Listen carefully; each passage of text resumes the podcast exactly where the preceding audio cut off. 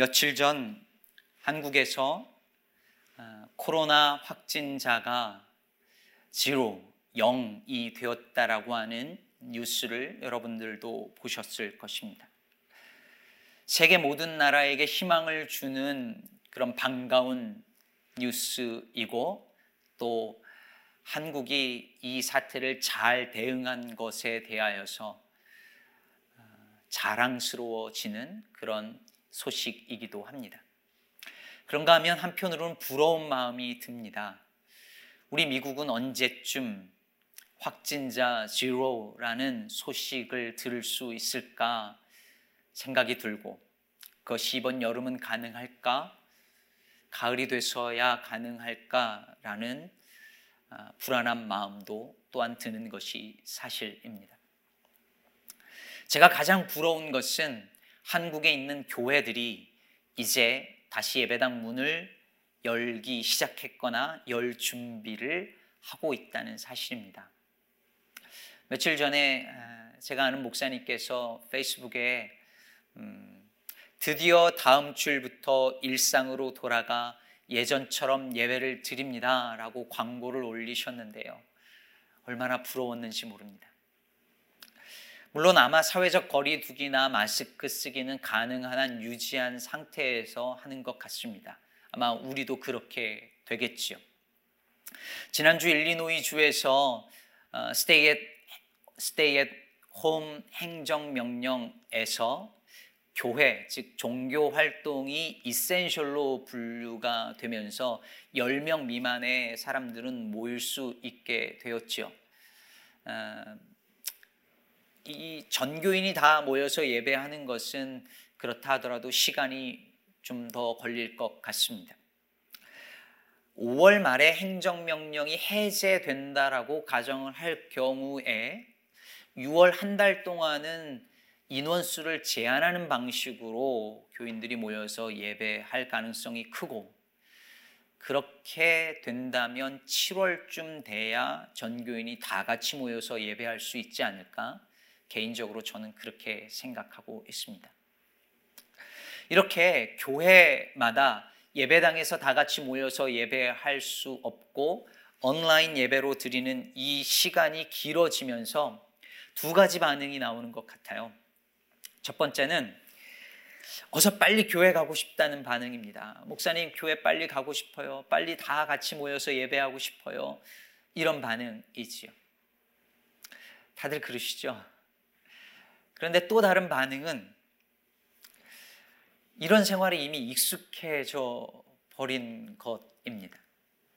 이제 온라인 예배가 편하고 익숙해졌어요. 아침에 교회 가느냐고 준비하는 그 시간 바쁘게 막 옷 뭐 입을까 고민하고 애들 밥 차려주고 화장하고 뭐 이런 거 하지 않아도 되고 교인들과의 그 불필요한 어떤 신경 써야 될 것 그런 것들 없으니까 좋다는 반응들이 뭐 이런 저런 곳에서 들려옵니다. 물론 이 두 가지 감정을 동시에 느끼는 분들도 계실 테고 어쩌면 대부분의 분들이 그럴 수도 있습니다. 저는 이런 두 가지 반응을 보면서 다시 바벨론에서 포로 생활을 하던 이스라엘 백성들을 떠올렸습니다. 물론 우리와 상황은 똑같지 않죠. 근데 유배 생활 초기에 있었던 이 이스라엘 백성들 한번 생각해 보시죠. 그들은 유배 생활이 시작하면서 유배 생활을 시작하면서 속히 자기의 고향으로 돌아갈 것을 기대하고 또 그렇게 생각하고 하고 믿었습니다. 얼른 돌아가서 예루살렘 성전에, 성전에서 다 같이 모여서 예배할 수 있을 거라고 생각했습니다. 그러다가 유배 생활이 길어지면서 이스라엘 백성들, 이 유배민들의 생각도 조금씩 바뀌기 시작했어요. 예레미야의 말대로 그곳에서 밭을 가꾸고 직장을 잡고 결혼하고 애를 낳으면서 그 땅에 정착을 해버렸습니다. 그러다가 귀환이 결정되고 고레스 왕이 이제 돌아갈 수 있다. 돌아갈 사람 돌아가라. 라고 했을 때 과연 모두가 다 기뻐하면서 돌아갔을까요? 그렇지 않았습니다. 그냥 그 땅에 머물러서 살기로 결정한 사람들도 많았습니다. 이미 그 생활에 익숙해져 버렸기 때문이었습니다. 더구나 예루살렘은 그 성읍도 성전도 이미 다 파괴되어 버렸습니다. 돌아간다면 황폐한 땅으로 돌아가는 것이고 그 성읍과 성전을 다시 재건해야 하는 숙제를 떠안는 거예요. 부담스러웠겠죠. 우리 이민자들은 이걸 충분히 이해할 수 있습니다. 아무리 고국이 그리워도 아무리 고국을 그리워하면서 살아도 이 타국에서 수십 년을 생활한 이민자가 다시 고국으로 돌아가는 것은 쉽지 않은 일입니다. 처음부터 다시 시작해야 하니까요. 그런 의미에서 요즘 우리가 묵상하고 있는 이 에스겔서 40장 이후에 나오는 새 성전에 관한 말씀은 유배민들에게 고국으로 돌아가야 하는 이유와 목적을 알려주는 동시에 새 희망을 품게 해주는 말씀이었다고 볼 수 있습니다. 지난주 말씀드린 것처럼 에스겔은 25살의 젊은 나이에 바벨론 포로로 끌려와서 살다가 5년쯤 되었을 때에 그발 강가에서 하늘의 문이 열리는 체험을 하면서 선지자로 부름을 받습니다. 그발 강가는요, 그 당시 포로로 끌려온 유다 백성들이 사는 집단 거주지였습니다. 이 유다 포로 백성들은 그발강에 대운하를 건설하는데 노동 인력으로 투입되었었다고 역사가들이 말하고 있습니다. 대운하 건설 노동자로 이 포로민들이 일을 했던 것이죠. 이 그발강 운하공사 현장에서 일하던 포로민들의 애환을 가장 잘 묘사한 시가 바로 시편 137편입니다. 1절만 보면 바로 아실 수 있을 거예요. 1절에서 이렇게 말합니다. 우리가 바벨론의 여러 강변 거기 앉아서 시온을 기억하며 울었도다. 타국에 포로로 끌려와서 일하면서 현지인들로부터 온갖 조롱과 멸시와 수치를 당하는 것입니다. 그때 거기 앉아서 고국을 기억하면서 예루살렘 성전을 기억하면서 울었다라고 말하는 거예요. 바로 그 자리에서 하나님이 에스겔을 부르십니다. 그리고 예언을 하도록 하시는데 놀랍게도 그 예언의 골자가 뭐, 무엇이었느냐면 예루살렘의 멸망과 성전의 파괴였습니다. 그 유배민들이 그토록 기다리고 그리워하는 시온이 멸망한다는 것입니다. 그들이 돌아가고 싶어 하는 그 고향 땅이 폐허가 된다라는 예언이었습니다. 실제로 하나님은 에스겔을 환상 중에 예루살렘으로 데리고 가십니다. 그리고 그 예루살렘 성전 한가운데 우상이 자리하고 있는 것을 보여주세요. 기억하실지 모르겠어요. 담무스라고 하는 여신을 숭배하고 그 여, 여인들이 막 슬퍼함에 애곡을 합니다. 하나님이 아닌 다른 신을 이미 섬기고 있는 예루살렘 성전의 모습을 보여주면서 하나님의 영광이 그 성전에서 떠나가지그 후에 실제로 성전은 무너지고 예루살렘은 완전히 멸망합니다. 그리고부터 3년 후 하나님께서 에스겔을 다시 부르십니다. 그리고 이번에는 회복과 구원의 메시지를 전하게 하세요. 아직 희망이 있다고 생각할 때는 희망을 버리라고 하시더니 이제 희망이 다 사라졌다고 절망뿐이라고 생각할 때 그제서 희망을 보여주십니다. 그 예언의 핵심이 바로 회복될 새 성전에 대한 에스겔의 환상이었습니다. 바로 에스겔서 40장에서 47장까지의 말씀이죠. 그 중에서도 오늘 본문 이 에스겔서 47장 1절에서 12절은 가장 아름다운 그림 언어로 새 성전의 회복의 모습을 보여주고 있습니다. 여러분도 지난 수요일에 읽고 묵상하셨겠지만 하신 거 맞지요? 하셨으리라 믿고 에스겔이 본 그 새 성전의 그, 그 환상에서 그 성전 문지방에서 물이 흘러나와서 동쪽 문으로 흘러갑니다. 그림을 보면 대충 이런 겁니다. 저 물이 흘러가는 방향이 동쪽 문이에요. 저렇게 물이 성전 문지방에서 나와서 흘러가는 거예요. 근데 저렇게 조금 흘러나오지만 성경에 보면 점점 이 물이 많아지고 결국은 강물이 되고 바다로 흘러갑니다. 그런데 그 물이 흘러가는 곳마다 바다에 죽었던 물이 살아나고 물고기와 생물들이 살아나고 각 주, 강 주변으로 나무들이 살아나는 그런 놀라운 일이 일어나죠. 다시 말해서 성전으로부터 흘러나온 물이 그 물로 인해서 죽었던 것들이 살아나고 온 세상이 다 회복되어지는 회복과 구원의 역사가 일어나는 거예요. 이 종말론적인 비전을 이 하나님의 나라가 임했을 때 어떤 일이 일어나는지를 보는 그 종말론적인 비전을 에스겔이 환상 가운데 본 거죠. 자, 이쯤에서 좀 찬찬히 생각을 해 보죠. 오늘 본문에서 가장 많이 반복되는 단어가 뭘까요? 당연히 물입니다. 성전 문지방에서 스며 나온 그 물이 어디로 흘러가는지, 얼만큼 많아지는지, 그리고 그 물로 인해서 어떤 일이 벌어지는지 그것을 말하고 있습니다. 그런데 여러분, 왜 물일까요? 왜 온 세상이 회복되어지는 것을 보여주시는데 그 온 세상의 회복을 보여주는 그 상징이, 그 메타포가 왜 물일까요? 말하자면 왜 불이 아니고 왜 바람이 아니고 왜 구름이 아니라 물이었을까요? 여러분 당시 바벨론은요 고대 근동의 제국이었는데 이 바벨론 사람들은 마루둑 이라고 하는 신을 섬기고 있었습니다. 에, 저렇게 생긴 신입니다. 마루둑이라고 하는데요.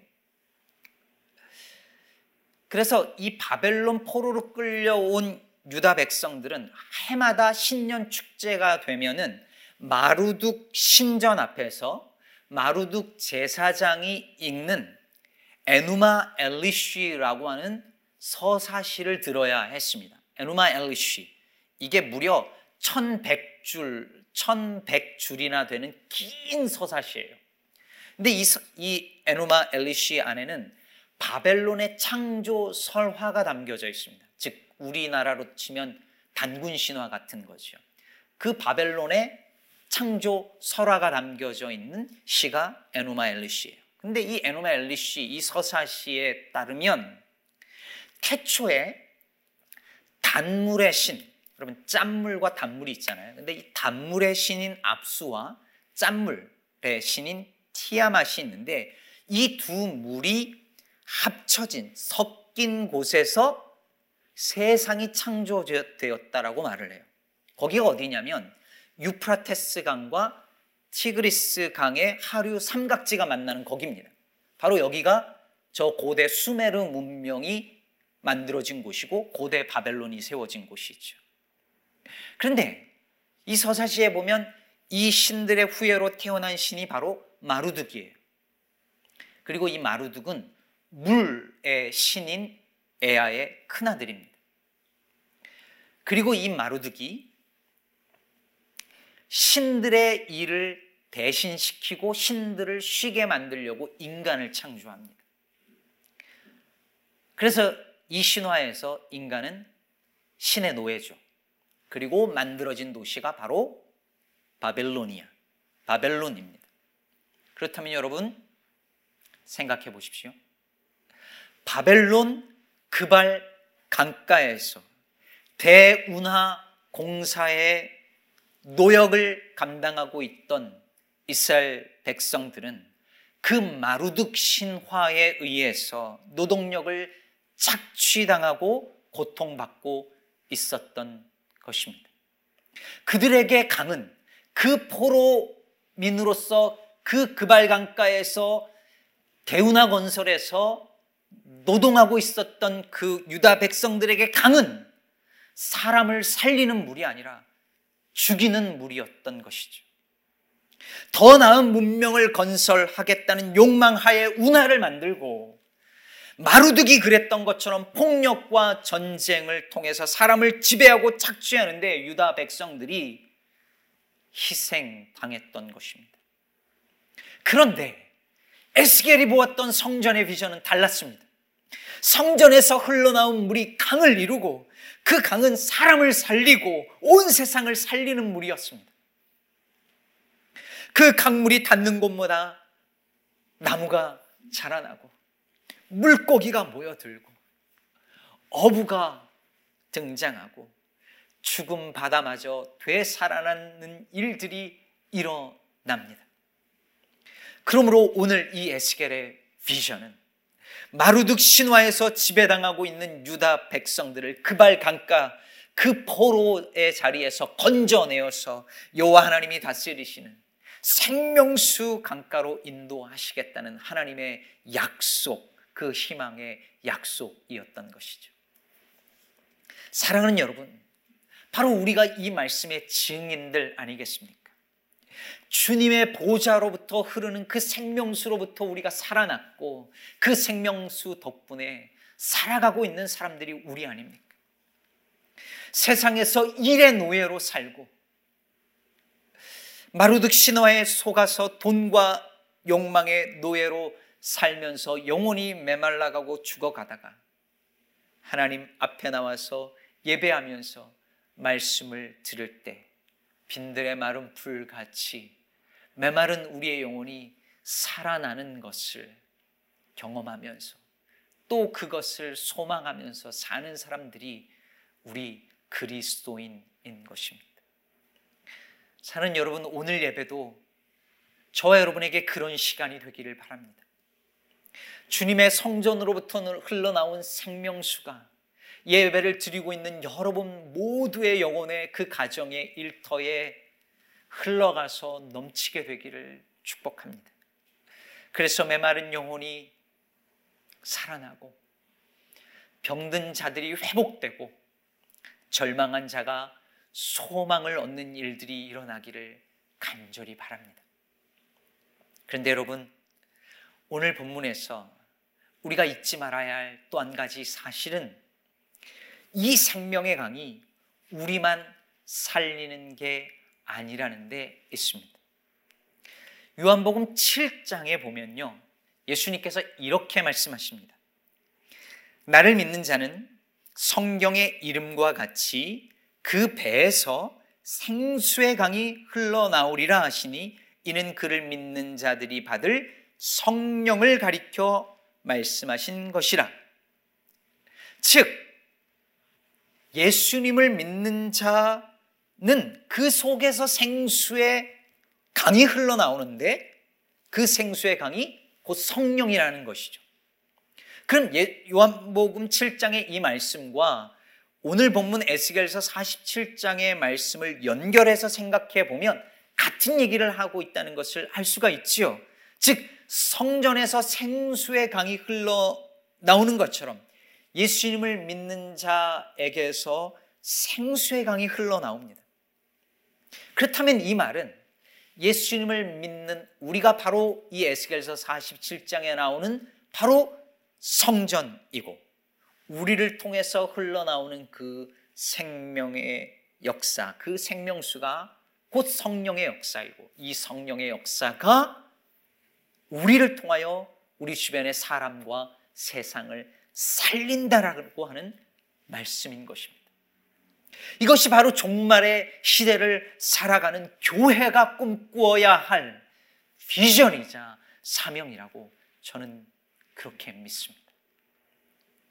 그러므로 여러분, 교회가 있는 곳마다 성도들로부터 정확히 말하면 주님의 보좌로부터 흘러나오는 그 생명수로 충만한 성도들에 의하여서 그 성도들을 통로로 해서 흘러나오는 생명수가 우리 주변을 살리고 우리 이웃을 살리고 지역 사회를 살리고 국가를 살리고 자연을 살리는 일들이 일어나야 합니다.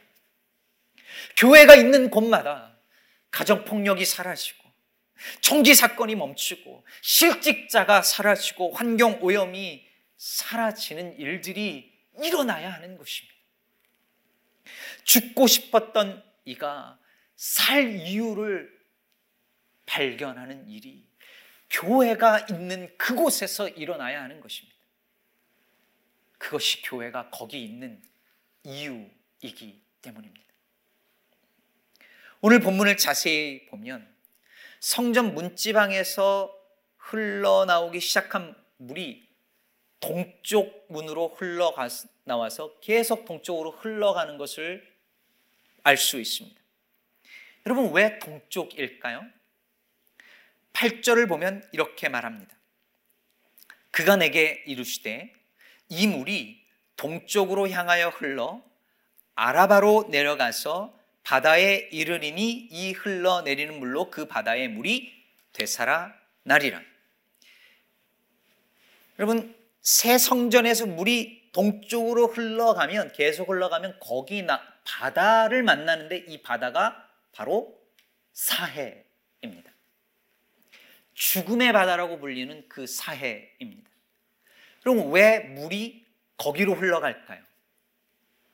사해는 가장 낮은 곳에 전 세계에서 가장 낮은 곳에 위치한 바다이기 때문이죠. 사해는 해수면보다도 400m, 그러니까 약 1400피트 낮은 곳에 위치한 바다입니다. 그래서 다른 곳으로 더 흘러가지 못하고 그래서 염도가 높아서 생물이 살 수 없죠. 그런데 에스겔이 본 그 환상에서는 성전에서 흘러나온 물이 동쪽으로 계속 흘러가서 그 사해로 흘러갑니다. 그러자 어떤 일이 일어나냐면 죽은 바다가 살아납니다. 물고기가 생겨납니다. 그래서 어부가 등장하고 그물을 던져서 그 물고기를 잡습니다. 그 강가 좌우로 나무가 과실나무가 자라나는데 심지어 그 과실나무의 잎사귀는 약재료로 약재료로 쓰입니다. 이걸 보고 진짜 사해 물고기 사냐라고 물어보실 필요 없습니다. 당연히 안 삽니다. 제가 가서 봤는데 안 살아요. 이 본문은 에스겔에게 보여주신 종말론적인 비전이에요. 하나님 나라가 온전하게 일어날 임할 때 어떤 일이 일어나는지를 보여주는 것이죠. 마치 사자와 어린 양이 뛰어놀고 같이 뛰어놀고 어린이가 독사굴에 손 넣어도 물지 않는 그 이사야서의 그 비전과 같은 것입니다. 이건 주님이 이런 세상을 우리에게 주시겠다는 약속이자 이런 세상을 만들어 가야 할 사명이 교회에 있다라고 하는 말씀이기도 합니다. 여러분 보세요. 물의 속성은 낮은 곳으로 흘러간다는 데 있습니다. 그래서 교회가 정말 생명수 강이 흐르는 교회라면 성령의 충만함이 있는 교회라면 그 교회는 반드시 이 사회의 낮은 곳으로 흘러갈 수밖에 없습니다. 낮은 곳으로 가면 거기 사해가 있습니다. 절망과 죽음의 그림자가 드리워진 곳입니다. 그런데 교회는 그런 곳으로 흘러가야 합니다. 그래서 그곳에 생명수 강이 흘러 넘치게 해야 합니다. 그것이 교회가 있는 이유이고 생명수 강인 성령이 충만한 교회는 그럴 수밖에 없는 것입니다. 성서학당에 참여하고 있는 분들은 읽으셨겠지만 팀 켈러의 왕의 십자가라는 책에 보면 왜 다른 종교들은 그 발생지가 종교가 발생한 그 지역이 지금까지 그 종교의 중심지로 남아 있는데 조금 이따 띄워 주시죠. 기독교는 계속 그 중심지가 옮겨가는가에 대한 질문이 나옵니다. 즉 이슬람교는 아라비아 메카에서 시작되었고 지금도 중동이 이슬람교의 중심지로 남아있죠. 불교의 중심지도 그 발생지인 극동에 남아있고, 인도에서 발생한 힌두교는 여전히 인도의 중심 종교입니다. 근데 이상하게 기독교만 예외라는 거예요. 처음에 기독교의 중심지는 예루살렘이었지만 점점 옮겨가죠. 헬라 지중해 세계로 옮겨갔다가 북유럽이 중심지가 되었다가 북미로 이동하죠. 그리고 유럽과 북미의 기독교가 쇠퇴하면서 아시아, 남미와 아시아를 거쳐서 아프리카로 옮겨가서 성장을 해왔고 지금도 그런 일이 일어나고 있습니다. 이에 대해서 앤드류 월스라고 하는 역사가가 이런 질문을 받았다는 거예요. 이제 한번 보여주시죠. 왜 다른 종교들의 중심지는 그대로인데 기독교의 중심지만 끊임없이 변할까요? 월스의 대답은 이랬답니다. 기독교의 중심에는 낮아짐이 있기 때문이라고 생각합니다. 바로 십자가의 낮아짐이지요. 그러니까 이 말은 기독교의 본질은 십자가이고 그 십자가의 정신은 낮아짐인데 기독교가 이 낮아짐의 십자가의 정신을 버리고 권력과 부의 자리를 차지하면 진짜 기독교는 어떻게 하냐면 그곳을 떠나서 낮은 곳으로 다른 곳, 즉 낮은 곳으로 계속해서 옮겨간다는 것이죠. 여러분 그것이 역사를 통하여서 증명되어져 왔지 않습니까? 그렇다면 이것은 교회가 어디 있어야 하는지 어디로 흘러가야 하는지를 보여주는 매우 중요한 통찰인 것입니다.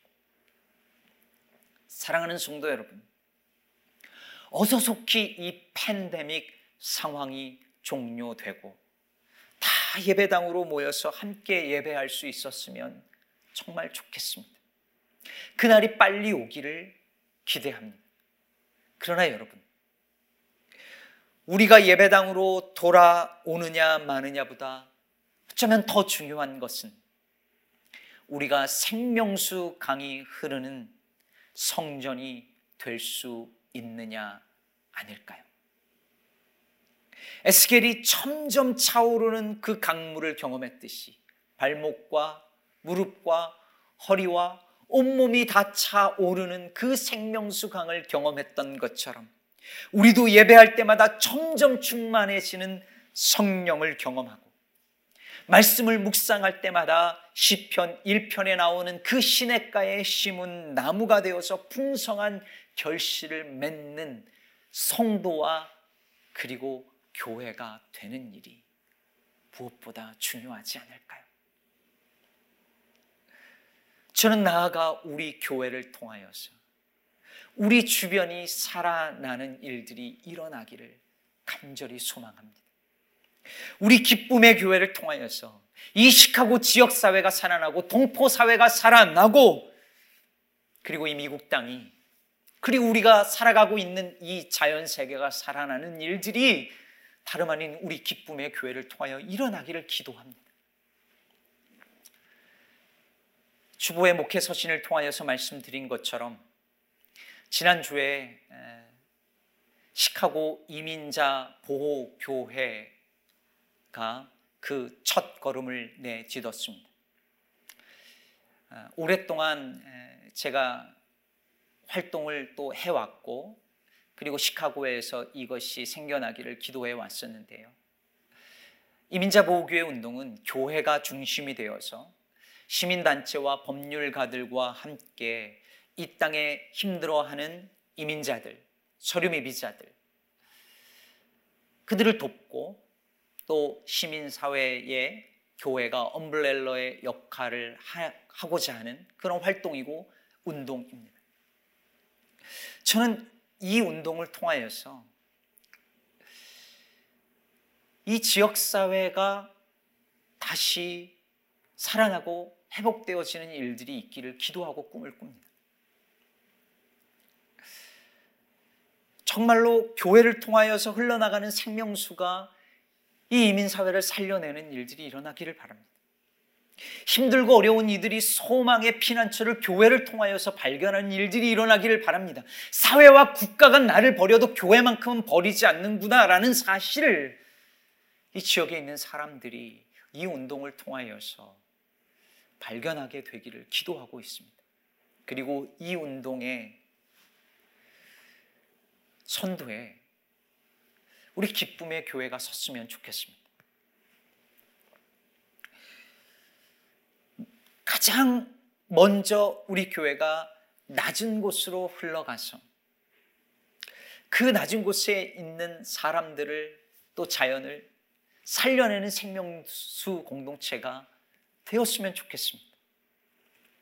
사랑하는 여러분, 그러기 위해서 먼저 내게로 오는 자는 영원히 목마르지 아니하리라 하신 주님께 나아가야 할 것입니다.